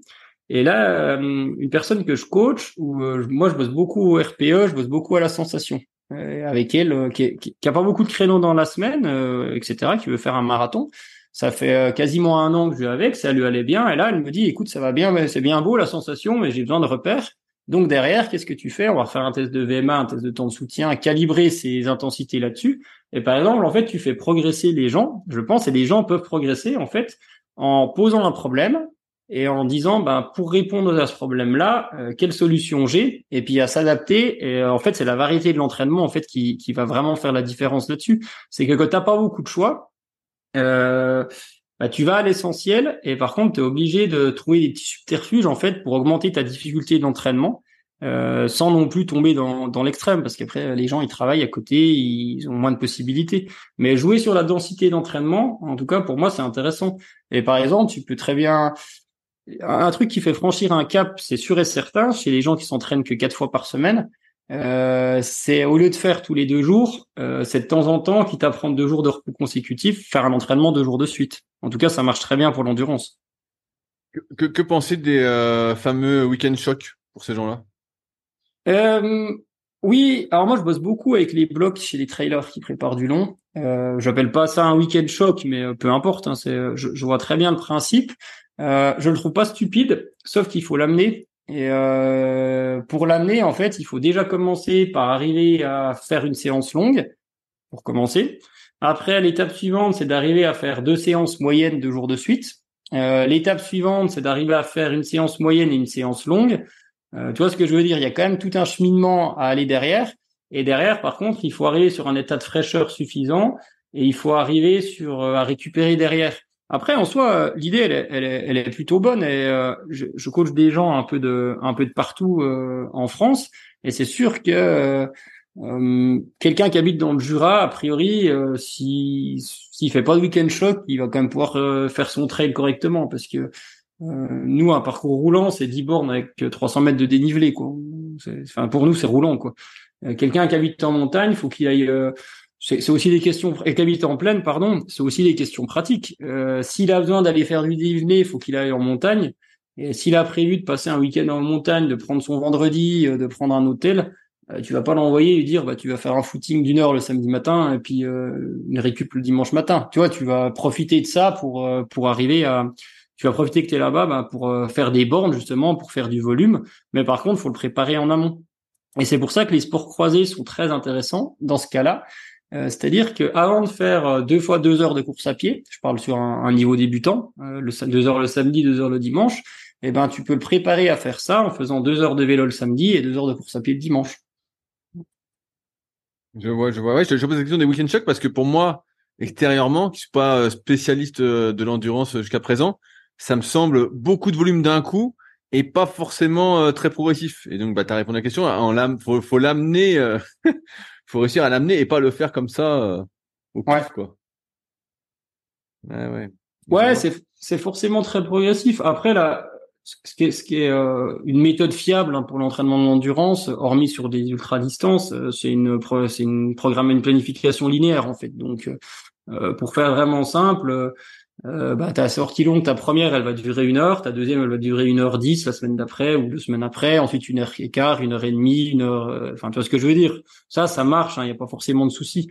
Après, euh, effectivement, tu peux te permettre quand même, euh, par rapport à la musculation, de faire beaucoup plus de charges d'un coup. Si tu es prêt à le faire, tu vois ce que je veux dire, si c'est bien amené, si tu es prêt à le faire et si tu récupères derrière. Mais parce que l'endurance, c'est marrant, on parle, on parle des RPE, mais en fait, la force, tu m'arrêteras si je me trompe, mais euh, c'est tout pour progresser. En fait, il faut toujours être à 80, enfin toujours. faut souvent être autour de 80% de ton max. Si, si, si, si ouais, je ouais, raisonne très simplement. Le, le, RPE 8 sur 10 est une bonne moyenne pour beaucoup de pratiquants pour progresser en muscu. Oui. Voilà. Et euh, le en endurance, c'est exactement l'inverse. Il faut être euh, il faut être souvent à 3 ou 4 sur 10, donc à 60% euh, pour que ça fonctionne. Et donc du coup, c'est pour ça que c'est dur de, de, de, faire les mêmes raisonnements. Et tu vois, typiquement, j'ai mis en, en ligne euh, la prépa d'un gars qui, qui, a fait top 10 là sur une course UTMB. Son RPE moyen sur les 10 derniers jours, il a 2,45 je crois. Ouais, tu, parlais de, progressivité euh, tout à l'heure, bah, une heure, une heure dix, tout ça. Euh, nous, en, préparation physique, bah, toi aussi, tu, le sais bien, c'est souvent organisé sous forme de bloc de trois ou quatre semaines. Euh, quand c'est de, l'extensif, avec une semaine un peu de déload. Et puis quand c'est plus intensif, c'est deux semaines en général, plus une semaine un peu de déload, de, de récup active. Est-ce que ça, ça s'organise pareil en, en, ski de fond? C'est des blocs de trois quatre semaines? Ouais, voilà, on revient, on revient au cas du ski de fond. C'est souvent ça en préparation. C'est euh, par moment c'est 2 plus 1 et par moment c'est 3 plus 1. Donc euh, oui, 3 ou 4 semaines en fait. Euh, c'est souvent comme ça. Et là, dans, les personnes que tu coaches en dehors du ski de fond, est-ce que tu t'organises aussi comme ça? Ou différent, de manière différente? Parce que ton expérience t'amène à voir les choses autrement? Euh, maintenant, justement, euh, chez les amateurs, je m'organise très rarement comme ça parce que la première contrainte à prendre en compte, en fait, c'est le c'est le rythme de vie, en fait. C'est-à-dire que euh, c'est très compliqué parce que tu peux avoir euh, tu peux avoir des mariages, tu peux avoir des impératifs pro, les vacances, tu peux avoir plein de trucs. Donc en fait, c'est très dur de faire ça. Et je trouve que de plus en plus sur l'endurance, euh, euh, ce que je fais, c'est d'avoir. Euh, alors, euh, chez quelqu'un qui s'entraîne que trois ou quatre fois dans la semaine, j'aurai jamais de semaine de deload ou très rarement, tu vois, sauf impératif parce que c'est la personne s'entraîne pas assez et pas assez intensément pour pour comment dire pour, pour mériter. se permettre pour mériter. Oui mais c'est pas méchant mais oui pour mériter la la déload. Et puis d'ailleurs la, dans son cas dans son cas la déload va la faire régresser cette personne-là. Parce que euh, quand tu fais que quatre séances parce que il y en a qui n'ont pas le choix hein, c'est quand tu peux ne faire que quatre séances en tout cas bah vaut mieux être sur un rythme stable et puis tu augmentes un peu tu joues simplement sur euh, ta sortie longue le week-end ou ton intensité. Ça m'arrive souvent ce que je fais c'est que mon intensité je peux la placer le samedi. Un samedi une semaine sur deux c'est l'intensité. Une semaine sur deux c'est la sortie longue par exemple. Euh, je suis très pragmatique parce que ton intensité au début peut-être que ta séance elle va durer 45 minutes. Donc ça tu peux la placer le mercredi euh, par contre, quand tu arrives euh, sur des séances de tempo qui vont durer jusqu'à une heure et demie, euh, tout compris, tu peux pas la placer en semaine. Donc en fait, tu vas tu vas la placer le samedi. Et après, par contre, c'est des gens qui s'entraînent plus. je le fais souvent 2 plus 1 ou 3 plus 1, mais souvent, parfois, pardon. Mais ce que je fais le plus souvent, c'est justement moi, je pars toujours de la course en disant sur sur quand ça devient du long, sur un, un trail même 40 km, qu'est-ce que tu vas avoir besoin pour que ton trail se passe bien? Ok, tu vas avoir besoin de ça parce que le profil il est comme ça.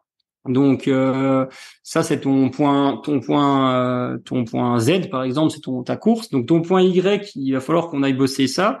Euh, on peut pas le faire trop près, donc on va le faire trois semaines avant. Donc il faut qu'on qu'on fasse ça là. Donc pour préparer ton point Y, ben ton point X c'est ça. Et en fait c'est pas vraiment des week-end chocs, mais en fait c'est des, des séances clés et des périodes clés où, derrière tu vas augmenter euh, le niveau de confiance et les qualités des gens. Et en fait derrière tu vas tout tourner autour. Ce qui fait qu'en fait il y a il y a de la déload mais ma déload je la fais plutôt dans la semaine où euh, par exemple ça peut être des fois sur dix jours ça peut être des fois sur trois semaines ou des fois sur quatre semaines. Il y a rien de fixé par rapport à ça. Chez un amateur en tout cas.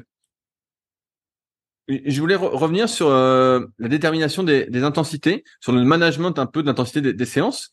Euh, que ce soit bah, à haut niveau, et ce que tu fais aussi pour les amateurs, parce que j'imagine que c'est un, peu différent. Sur les amateurs, euh, tu m'as l'air d'être beaucoup porté sur le RPE. Euh, et euh, chez les athlètes euh, de plus haut niveau, tout à l'heure tu parlais de tests de lactate ou autre. Est-ce que toi, il y a malgré tout une méthode que tu vois pour déterminer les seuils et ces différentes zones qui est plus comment dire efficace qu'une autre? Tu vois, moi je vois les, les, seuils ventilatoires, je vois les seuils lactates, euh, avec les textes lactates. Je vois le DF alpha en ce moment auquel je m'intéresse. Donc le RPE, tu as la fréquence cardiaque. Est-ce que toi, il y a un truc là-dedans qui te semble plus efficace qu'un autre? Ou euh, c'est des complications pour rien? Euh, bah, on va on va redifférencier le haut niveau du sportif amateur. Hein. Euh, pour parler sur l'amateur, pour moi, pour moi, hein, pour moi, hein, attention, c'est des complications pour rien. Euh, je prenais l'exemple, j'ai des, des gars que je coach qui, qui courent euh, vite avec des, des, des index en trail à 780. Et je connais ni leur fréquence cardiaque, ni leur seuil, ni leur VMA. Je connais rien du tout parce que il en a pas forcément besoin et ça dépend de la discipline. Après, euh, dans certains cas, ça peut aider hein, chez, chez, un débutant, mais le, le, RPE fonctionne euh, pour moi très bien. Et sur le haut niveau, par contre, évidemment, euh, tu vas rentrer un peu plus dans, dans de la précision, entre guillemets, notamment sur le travail de seuil, où euh, tu vas tu vas viser des, des, des zones cibles qui sont euh, ben, beaucoup plus ciblées. Par exemple, si, si, si je te la fais vraiment très simple, euh, chez un amateur, euh, moi ce que j'appelle le tempo, je vais être sur une zone qui va de 75 à 95, 85% de leur fréquence cardiaque maximale. Donc en fait, c'est une zone qui est super large en lien avec le RPE parce que je peux pas calibrer correctement leur profil physiologique parce que même si je faisais un test il y a y a trop de biais en fait dans un test. Euh, si ton niveau de glycogène il est pas bon, euh, ton test il est. Enfin, tu vois ce que je veux dire? Même quand tu fais un test de lactate, il faut que ça soit fait tout le temps dans les mêmes conditions. Il faut que ton niveau de glycogène soit fiable. Il faut plein plein de raisons. Il faut pas que tu sois limité euh, musculairement, techniquement. Ça devient très compliqué. Donc là, j'ai, on va vraiment chercher sur des zones, des, des plages qui sont très vastes. Par contre, chez un pro, enfin un athlète de haut niveau, euh, effectivement, tu vas plutôt dire que son seuil, si tu as pu le déterminer avec un test de lactate, son seuil, par exemple, il est à, il peut être à 86% par exemple de sa fréquence cardiaque maximale, euh, parce que tu l'as testé à 88%, euh, il a été repoussé, etc. Et là, quand tu vas vouloir travailler autour de ce seuil, effectivement, de le déterminer, c'est super intéressant, et de le trianguler avec éventuellement le RPE, mais aussi la fréquence cardiaque, justement, en disant je veux être à, je veux qu'on travaille à 10% en dessous et 10% au-dessus, euh, pas plus, pas moins, ou 5%, 5%. Là, ça va vraiment être intéressant parce que tu cherches à optimiser quelque chose. Après, le RPE, et on l'utilisait de plus en plus les dernières années, euh, est un très bon outil quand même, même chez les athlètes de haut niveau, euh, pour arriver à dans le à monitorer en guillemets euh, euh, l'attendu qu'on a sur la séance. C'est-à-dire que euh, va demander aux gars de se mettre à 3 sur 10, 4 sur 10, 7 euh, sur 10, etc. Et derrière, en fait, de d'associer des valeurs subjectives et objectives, même si on peut toujours discuter des termes, je trouve que ça permet de ça permet d'aider l'athlète à mieux se connaître parce que le boulot d'un coach, euh, il n'est pas de dire à l'athlète euh, si je dis si je dis noir, tu fais exactement noir, et si je dis blanc, tu fais exactement blanc. Le boulot d'un coach, en fait, il est il est vraiment d'aider l'athlète à se connaître et à prendre ses décisions lui-même. Quelle est la façon pour toi la plus fiable de déterminer ces seuils? Ouais, oui, c'est vrai que je t'ai pas répondu. Euh, pour moi, la façon la plus fiable, je vais dire c'est celle qu'on avait, mais elle a ses limites. C'est-à-dire que euh, tu fais un test, euh, un test dans une, nous on le faisait en ski roulette, dans une montée continue, d'accord, où on demandait aux gens euh, et ça, ça, demandait aux athlètes qui, qui soient expérimentés en fait, euh, de se placer à leur allure euh, qu'on appelle DT1, on va l'appeler comme ça. Euh, derrière, il y avait une mesure de lactatémie. Après, de se placer à une allure un cran au-dessus, etc., etc. Il y avait une mesure en fait à chaque fois qui était sur quatre prises de lactate dans la dans la séance. Et en fait, à partir de là, on regardait le seuil de décrochage en fait des lactates, et derrière, ça te permet de te dire effectivement, il décroche euh, à ce niveau-là.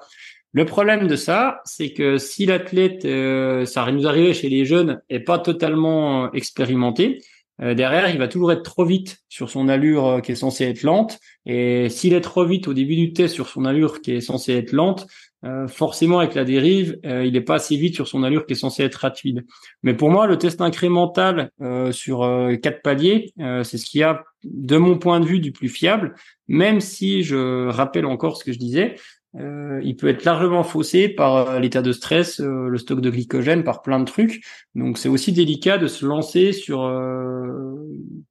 sur une vérité absolue à partir d'un test qui a eu lieu un seul jour. Et c'est là que le RPE a un vrai intérêt. Ouais, je, je pose la question parce que j'ai l'impression que beaucoup d'amateurs euh, essayent, c'est un peu comme en, en, muscu, essayent de vraiment être très très très précis sur leur zone d'entraînement. Il faut être à tel pourcentage, faut faire tant de répétitions, faut faire ceci. Et j'ai l'impression que même à haut niveau, c'est pas au pourcent près.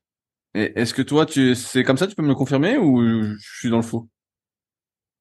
Oh non, non, je te le confirme vraiment totalement. Alors bien sûr, tu euh, les frères Ingerbirsten, là j'arrive pas à le prononcer, qui sont vraiment là-dedans parce que euh, ils ont toujours fonctionné comme ça.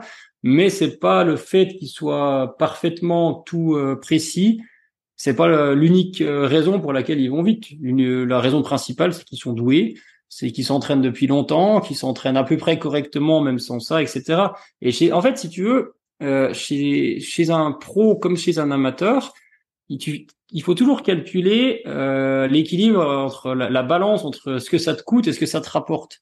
Euh, si derrière euh, tu vas aller tester, tu vas aller faire ton test, ça te coûte, je parle même pas d'argent, mais ça te coûte beaucoup de temps. Qu'après derrière, pour peu qu'il soit faussé, en plus t'as pas des infos qui sont totalement fiables.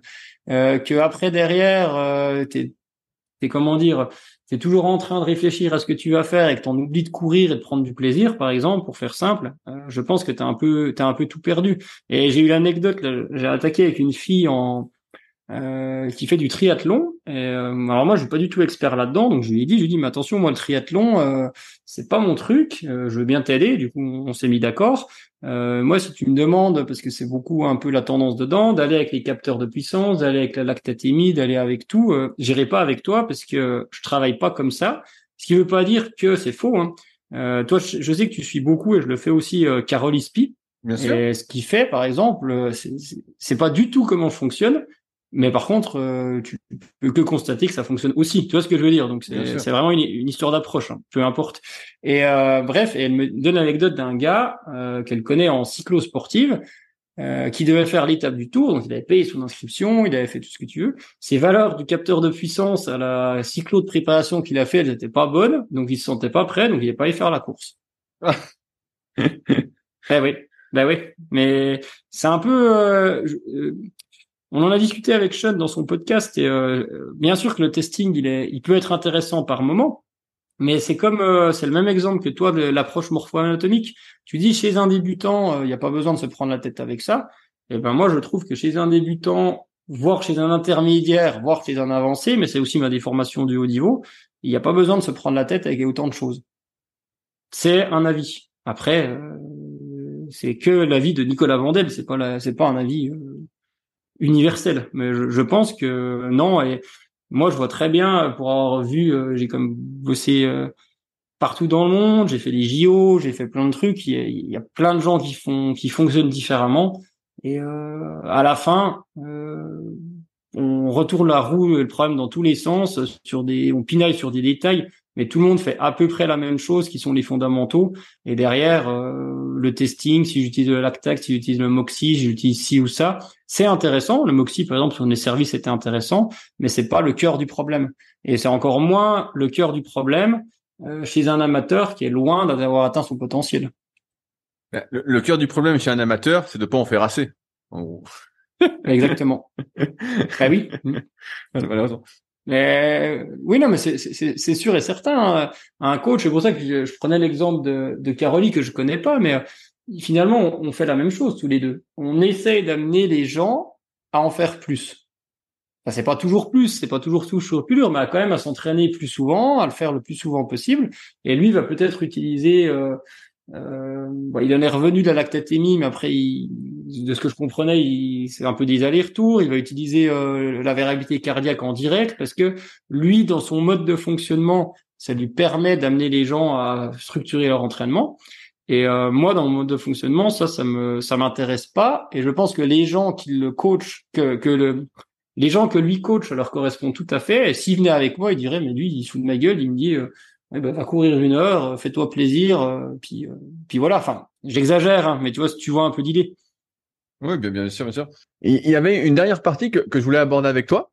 Euh, de ce que j'ai compris, donc ton père était entraîneur de ski de fond, euh, donc tu as donc baigné dans le milieu, tu étais dans le bon environnement, tu avais a priori certaines qualités physiques, euh, avec ton quand même 75 de VO2 sur tapis en ski à roulette, et malgré tout, tu pas été sportif de haut niveau. Euh, comment toi tu l'expliques avec le recul? Ouais, bah après, je pense faut relativiser le, le, VO2 parce que c'était sur, euh, c'est pour faire la comparaison, mais j'aurais fait le VO2 dans un autre labo, là c'était à Primanon, c'était à Besançon, peut-être qu'il aurait été que de 69, donc ça reste toujours des valeurs relatives. J'avais sûrement un VO2 correct, mais sans plus. Après, euh, c'est pas la génétique parce que mon oncle, mon père et mes cousins étaient en équipe de France. Donc de ce côté-là, je pense qu'il n'y avait pas, avait pas de souci. Euh, même s'il y a, il y a plusieurs choses, hein, c'est rigolo que tu dises ça. La première, c'est que je suis asthmatique. Donc a priori, pour faire du ski de fond, c'est compliqué. Donc euh, j'ai forcément une limitation. Après, j'ai fait du ski de fond parce que j'étais baigné dedans et que ça m'a aidé à, à guérir de ça, en tout cas à le maîtriser. Donc, euh, mais bon, j'avais quand même un, un, petit plafond physiologique que, que j'ai toujours pour des efforts comme le ski de fond. Hein un asthmatique qui fait du ski de fond, c'est quand même euh, c'est pas le meilleur profil pour le faire. Euh, la deuxième chose, je pense que c'est, euh, tu sais, on se trouve souvent des excuses euh, quand on a la vingtaine. J'ai arrêté à peu près à 20 ans, moi.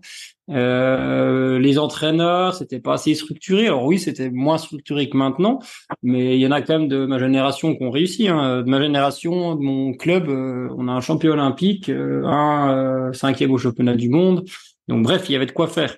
Donc je pense que la vraie limite, elle a été mentale, dans le sens où euh, euh, je me suis mis. Euh, mon père était très protecteur sportivement en disant il y a le temps de construire, il n'y a pas besoin d'en faire trop trop jeune parce qu'il avait bien vu des gens qui s'étaient grillés. Et quand il a fallu passer le cut à 15-16 ans en cadet, je l'ai passé. Donc je me suis vraiment mis à m'entraîner, ça a pas mal marché. Et après derrière, au moment où il fallait remettre un coup de collier, euh, je l'ai pas mis. En fait, pour faire simple, j'étais en, j'étais en sport études, en pôle espoir, et euh, je l'ai pas mis pour diverses raisons, parce que euh, parce que je pense que j'étais pas fait et j'étais pas construit mentalement pour faire du sport de haut niveau simplement. Et on parle souvent de mental, mais le mental, en fait, il se fait pas en le mental le jour de la compétition, de, de se tirer sur la gueule, c'est facile ça mais euh, de faire ce qu'il faut euh, en termes, euh, je sais pas, des étirements, en termes d'aller s'entraîner euh, et de pas faire que du sport plaisir. Euh, j'ai pas réussi à faire la bascule et je pense que quand t'es pas, je pense que tu peux largement en témoigner, quand t'es pas le plus doué, bah derrière il y a vite ses limites en fait. Donc j'étais limité par mon mental pour faire très très simple, mais je pense que c'est la raison principale. Et combien de temps après tu rentres justement au sein de la Fédé pour devenir entraîneur alors? Euh, alors ça s'est fait un peu euh, différemment. Donc j'ai fait mes, j'ai arrêté le ski euh, de vraie compétition en rentrant à la fac en fait, parce que j'étais à Besançon, c'était plus compliqué pour s'entraîner. Euh, donc euh, je faisais encore des courses un peu populaires, des marathons, des choses comme ça. même si le niveau il est quand même bien plus bien plus faible que sur des courses de fond spéciales. Après j'ai bossé pendant cinq ans et en 2013 2013, euh, donc j'ai eu l'opportunité de rentrer en tant que technicien, donc à la préparation des skis, donc sur le groupe A. Et donc là, j'ai fait les JO de, de Sochi. Ensuite, euh, j'ai eu la, donc je suis rentré 2013. Euh, après, j'ai récupéré le poste de responsable du fartage. En fait, je suis responsable de la préparation des skis là. On était une équipe euh, ensemble. Et euh, donc de 2013, enfin les JO de 2014 aux JO de 2018, donc à Pyeongchang, et j'ai commencé à entraîner avec l'équipe en 2016 en parallèle à cette activité-là où euh, j'ai pas, j'ai, je me suis remis à jour. J'ai passé mon début de préparateur physique euh, en 2015 et du coup euh, j'ai commencé à intervenir un petit peu avec les jeunes du Centre national d'entraînement, avec le coach. Et après les JO de 2018, en fait, j'ai dit euh, bah, moi ce que j'aime c'est entraîner, ça se passait bien avec la personne. Donc je vais aller à 100%, enfin 90% sur sur la partie entraînement. Donc on va dire de 2017 à 2022. Et en 2022, je vais retourner sur le circuit Coupe du Monde pour les JO de Pékin refarté. Donc en fait, j'ai fait pas mal de missions différentes. Mais en gros, je rentrer en 2013 et j'ai commencé réellement à coacher euh, en 2016-2017 jusqu'à 2023 avec euh, l'équipe de France. Moi, j'y connais rien du tout euh, en, fartage. Et ça change, ça change vraiment beaucoup de choses. Est-ce que c'est à, cause de toi que les Français ne font pas de médailles? Ouais, bah tout le monde dit ça. Hein. Ouais, c'est vrai que je te dis ça, je te cherche, je te cherche que tu m'as montré des messages. On a fait, on a fait plein de médailles euh, au championnat du monde. Euh, nous, une année, quatre en quatre courses. Donc, ce jour-là, on est des génies. Et par contre, on n'a jamais fait de médaille olympique. On a fait quatrième, on a fait euh, des choses comme ça. Et euh, ce qui est rigolo, c'est que dans l'esprit des gens, je vais te donner une anecdote. les JO de 2014, donc à Sochi, un de nos athlètes qui était champion olympique en titre, c'était le, le porte-drapeau en plus, Jason, l'ami Chapuis donc euh, machin, les journalistes. Hein. Et première course, euh, les skis sont pas bons, les siens. Et donc là, euh, tu lis, en plus tu es, jeune, hein, tu lis tous les commentaires sur l'équipe, sur tout ça. On est les derniers des incompétents, on des amateurs. Tu vois, c'est assez violent par rapport à ça. Mais pour revenir à ça, oui, en fait, si tu veux, le fartage, ça fait pas ça fait pas gagner une course, c'est pas vrai. C'est de moins en moins vrai parce que le niveau a augmenté. Même si ceux qui suivent le ski l'an prochain, euh, il y a un changement de réglementation, donc ça devrait ça devrait bouger. Euh, je serai pas là pour le voir, mais euh, par contre, ça fait perdre une course clairement. C'est-à-dire que si tu te trompes, euh, bah, si les tu essaies de lui donner des armes pour qu'il puisse s'exprimer à son niveau, et si ton fartage il est pas bon, il s'exprime pas. Donc derrière, c'est impossible de jouer. Et c'est là que j'ai une énorme déformation, euh, je pense, dans le bon sens en tant que coach. C'est que j'ai fait ça quand même pendant dix ans, hein, même s'il y a des allers et des retours. Et plus ça va, plus je vais aller sur des choses qui étaient, enfin, on allait sur des choses qui étaient vraiment simples et qu'on maîtrisait. Et on changeait un paramètre, on voyait ce que ça donnait, parce que c'est spécial le fartage. Hein. Euh, tu, tu prépares tes skis une heure avant la course, euh, tu testé en amont, tu as testé plein de trucs, et du coup tu as des protocoles euh, qui sont toujours les mêmes, même si tu, tu varies les, le contenu de ce que tu mets à l'intérieur. Et ça m'a beaucoup aidé en tant que coach à me structurer quand même, parce que tu te rends compte que la dernière nouveauté, tu te rends compte que les dernières études, ou que toutes les études qu'il y a, en fait, quand tu arrives sur le terrain, en fait, c'est pas du tout ça. Et la neige, par exemple, c'est un environnement mouvant, et je pense que l'humain, c'est un environnement mouvant aussi. Donc euh, ça m'a ça m'a beaucoup déformé par rapport à ça. C'est quoi le, le fart exactement comme matière? Euh, C'était parce que justement c'est interdit. Euh, maintenant, euh, c'est principalement du téflon. Ah, c'est du téflon, ok, c'est ok, ok, je vois. Ah, c'est du, du fluor hein, en gros. Donc les, les composés fluorés qu'on retrouvait dans les habits, qu'on retrouvait peut-être dans les kayaks, j'en sais rien, qu'on retrouvait dans les poils en téfal. donc ça a été interdit à l'échelle mondiale, enfin européenne en tout cas. Et du coup, euh, les produits maintenant sont plus les mêmes, enfin seront plus les mêmes. Par contre, de, du coup, c'est un grand saut dans l'inconnu pour tout le monde. Mais grosso modo, ouais, c'est ça. Et pour faire simple et pour parler de simplification, sans parler de des structures, des dessins qu'on fait sur les skis, mais rien que sur les produits, une année, on était monté jusqu'à 200 produits différents qu'on avait. Alors, on les testait pas les 200 à chaque course, hein, parce que parce que euh, on en testait qu'une dizaine, une quinzaine à chaque course selon les conditions, mais on était monté jusqu'à 200. Puis au bout moment, on s'est dit mais il faut qu'on arrête là. Dès qu'il y avait une nouveauté, on achetait, on essayait, bam bam bam. C'est un peu open bar là au niveau sur ces budgets-là. Et à la fin, on était redescendu plus qu'à 120 produits. Et sur les 120 produits, euh, la récurrence était euh, c'est la loi de Pareto, mais que 80% du temps dans, type dans tel type de conditions, c'était ce produit ou ce mélange de produits qui fonctionnait. Si, si ça parle si ça te parle un peu ou si ça parle aux gens. Ouais, je vois. ouais. ouais. Plus tu deviens expérimenté, plus tu fais simple en fait. Et je pense que c'est pareil dans tous les domaines. Bah, c'est une super phrase de conclusion. tu vois, c'est bon. Hein ouais, t'es bon, t'es bon. Et eh ben, eh ben euh, merci Nico pour son temps. Juste euh, les dernières choses euh, d'usage. Où est-ce qu'on peut suivre ton travail? Je sais que tu as ton compte donc Agile Training sur Instagram euh, où tu publies pas mal, notamment en story, et puis tu fais des, des bons posts. Il y a ton site, donc j'aurais pas les, j'aurais pas l'écorché. Ton site, c'est quoi exactement? Parce que c'est point club, donc euh, je suis plus très sûr. Ouais. C'est agile, a g i l e training, euh, training quoi, tout le monde connaît. Point club. Et dessus, d'ailleurs, j'ai eu le droit à ta remarque euh, justifiée, ça renvoie vers le podcast que j'ai, vers les articles que j'écris qui sont hébergés ailleurs. Mais en gros, il y a, y a tout qui est centralisé là. Ok, donc on se retrouve sur le site parce que tu as déjà écrit quelques e-books et euh, je, donc ils sont disponibles, je pense, euh, à partir de ton site aussi. On peut les retrouver directement dessus. Ouais, ça renvoie vers euh, ouais, un site sécurisé. Et, j'allais dire, tu, tu, prépares aussi euh, un gros gros truc normalement euh, courant automne, donc on va rester euh, connecté. Ouais, ouais, ouais. C'est c'est un peu la petite surprise. Enfin, ceux qui me suivent savent que c'est pas une surprise, mais je bosse au taquet dessus. Et, et ben c'est cool. Et ben Nico, merci encore de ton temps. J'ai eu mes réponses. Et donc, en fait, il faut, il faut s'entraîner plus cool. Quoi. moi, moi, j'avais plutôt tendance à me dire, ah, c'est pas beaucoup de séances dures pour cinq séances dans la semaine. Mais ouais, ouais, en fait, c'est vraiment ce truc-là. Mais en tout cas, tu m'as bien, tu m'as bien éclairé et c'était cool d'avoir ton retour d'expérience aussi bien chez les pros, on va dire, que chez les amateurs. Après, il y a autant de méthodes que de personnes. Alors, essaye de faire plus qu'un intense. Ouais, si bah ça marche pas, tu reviendras à deux. C'est ce que je me dis que je vais, je vais tester sur, sur le vélo parce que je vois bien que deux durs, comme moi, à côté, je fais du kayak aussi, et je fais aussi euh, deux durs. Bah, en fait, je fais quatre ah séances dures dans la semaine, quoi. Et bon, en tout cas, c'est cool. Allez, sur ce, Nico, merci encore, et on espère que ça vous merci aura plu. Merci beaucoup. Salut à tous. Allez, salut à tout le monde. Si vous êtes encore là, c'est que l'épisode vous a plu. Dans ce cas, je vous invite grandement à m'aider à faire grandir ce podcast en mettant une note de 5 étoiles et un commentaire d'encouragement sur l'application de podcast où vous l'écoutez et plus particulièrement sur l'application podcast d'Apple. Cela m'aidera d'autant plus à accueillir les meilleurs athlètes et spécialistes français de l'entraînement grâce à la crédibilité que vous me donnerez. En attendant, bon entraînement et à la semaine prochaine.